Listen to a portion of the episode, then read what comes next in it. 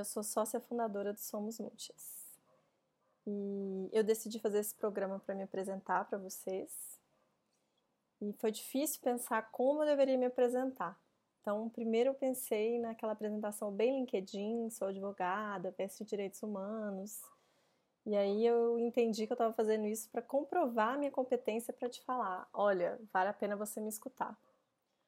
Só que eu fui advogada em outra vida, isso não me define. Então eu prefiro me apresentar de outra maneira. Prefiro me apresentar como feminista, ativista, apaixonada pelas causas sociais. Eu sou mãe de pet, mãe de planta, de kefir, de levan e agora até de minhoca com a composteira. Eu tenho 37 anos, eu nasci em BH, mas eu estou em São Paulo há seis anos e eu me encontrei aqui. Eu amo muito meus amigos, minha família, eu sou muito conectada com a minha espiritualidade. E eu tive uma trajetória profissional bem diversa, em todas as áreas possíveis. Mesmo sendo difícil e assustador no começo, eu acredito que a gente sempre precisa começar de novo, sempre que for necessário. E foi nas minhas buscas que eu comecei a participar de projetos de mulheres, feito por mulheres e para mulheres. E nessas andanças eu conheci a Evelyn Fomin, que me falou pela primeira vez o Somos Mútias, que ela tinha criado. E inicialmente esse projeto foi concebido para criar métricas para avaliar a participação das mulheres no mercado de trabalho em 2017. E eu me juntei a Evelyn e a gente foi co-criando o projeto. Ele foi tomando forma, algumas sócias entraram, saíram, muito conteúdo bacana foi produzido no YouTube, no Facebook, no Instagram. Mas sempre foi um projeto que envolveu muito amor e dedicação e quase nada de grana envolvido. Então, nós somos muitas surgiu com essa missão de chamar atenção para a desigualdade de gênero no mercado de trabalho. E a ideia era para ser uma plataforma para avaliar a experiência das mulheres no ambiente corporativo de forma anônima. A gente fez uma pesquisa muito bacana, que tivemos muitos retornos, muitos formulários preenchidos. E a partir dessa pesquisa e de outras, surgiu a necessidade de criar uma empresa que focada em debater e encontrar soluções para esse problema. Então, além de realizar esse trabalho dentro das empresas, para mim era muito importante divulgar informação. A gente precisa entender porque, mesmo sendo maioria, estudando mais que os homens, a gente ainda ganha 30% a menos que eles. A gente precisa debater sobre o processo seletivo, de como é absurdo que uma mulher tenha que discutir sobre sua vida reprodutiva numa entrevista de emprego, por exemplo. Precisamos de falar de privilégios e tantas outras pautas. E todas as pautas que eu acho que influenciam, que acabam influenciando no mercado de trabalho, como rede de apoio, como que é mudar de carreira, entre tantas outras. É, e foi por isso que em plena pandemia, depois de uma pausa, em que eu não conseguia fazer nada, isso veio com uma força total para mim. Todo esse questionamento de vida. Eu vivo aquilo que eu acredito?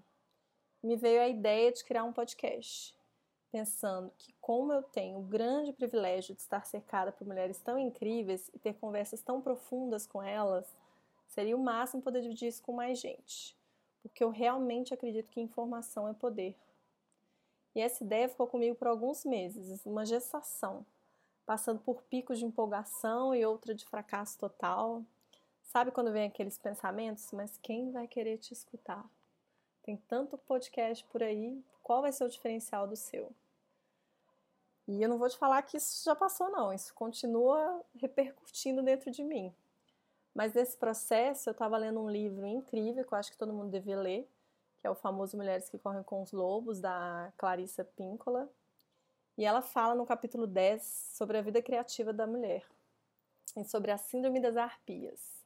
Se você nunca viu esse pássaro que parece uma coruja gigante, dá um Google aí. Parece até montagem, mas ele é real. Nesse trecho, ela fala como a gente consegue poluir o nosso rio criativo. Então eu vou ler essa parte. A síndrome das arpias destrói através do menosprezo aos nossos talentos e esforços, e através de um diálogo interior de enorme depreciação. A mulher põe uma ideia e a arpia caga sobre ela. A mulher diz: Bem, acho que eu deveria fazer isso e aquilo. A arpia responde: Que ideia idiota! Ninguém vai ligar para isso. É ridiculamente simplista.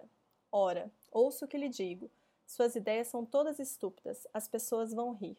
Você realmente não tem nada a dizer. E assim que a arpia fala. E quem nunca se sentiu assim? Cheia de dúvida interna e autocrítica, com muito receio de se expor.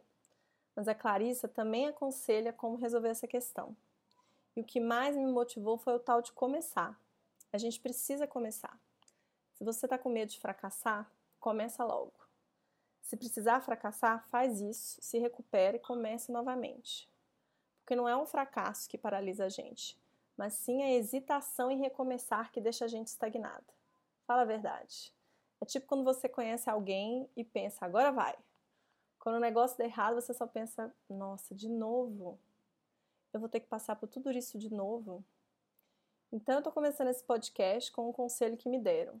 Você está com medo, enfrenta ele, porque eventualmente o medo vai passar. Então, aqui nesse podcast você vai encontrar diálogos acalorados e apaixonados sobre temas diversos que rodeiam o universo das mulheres. E além de podcast, eu vou gravar o vídeo, porque às vezes é bom a gente olhar na cara a cara de quem está falando. Eu quero focar no mercado de trabalho para as mulheres, mas também quero falar muito mais do que isso. Eu quero falar de todos os temas que colaboram para esse cenário de desigualdade de gênero. Inicialmente vai ser a cada duas semanas, eu vou ter convidadas para a gente bater um papo às vezes eu vou falar sozinha, às vezes vai ter a ajuda desse meu grande ciclo de mulheres. Então sejam bem-vindas, bem-vindos e bem-vindes. Segue o Somos Múltiplas nas nossas redes sociais para você acompanhar todas as novidades.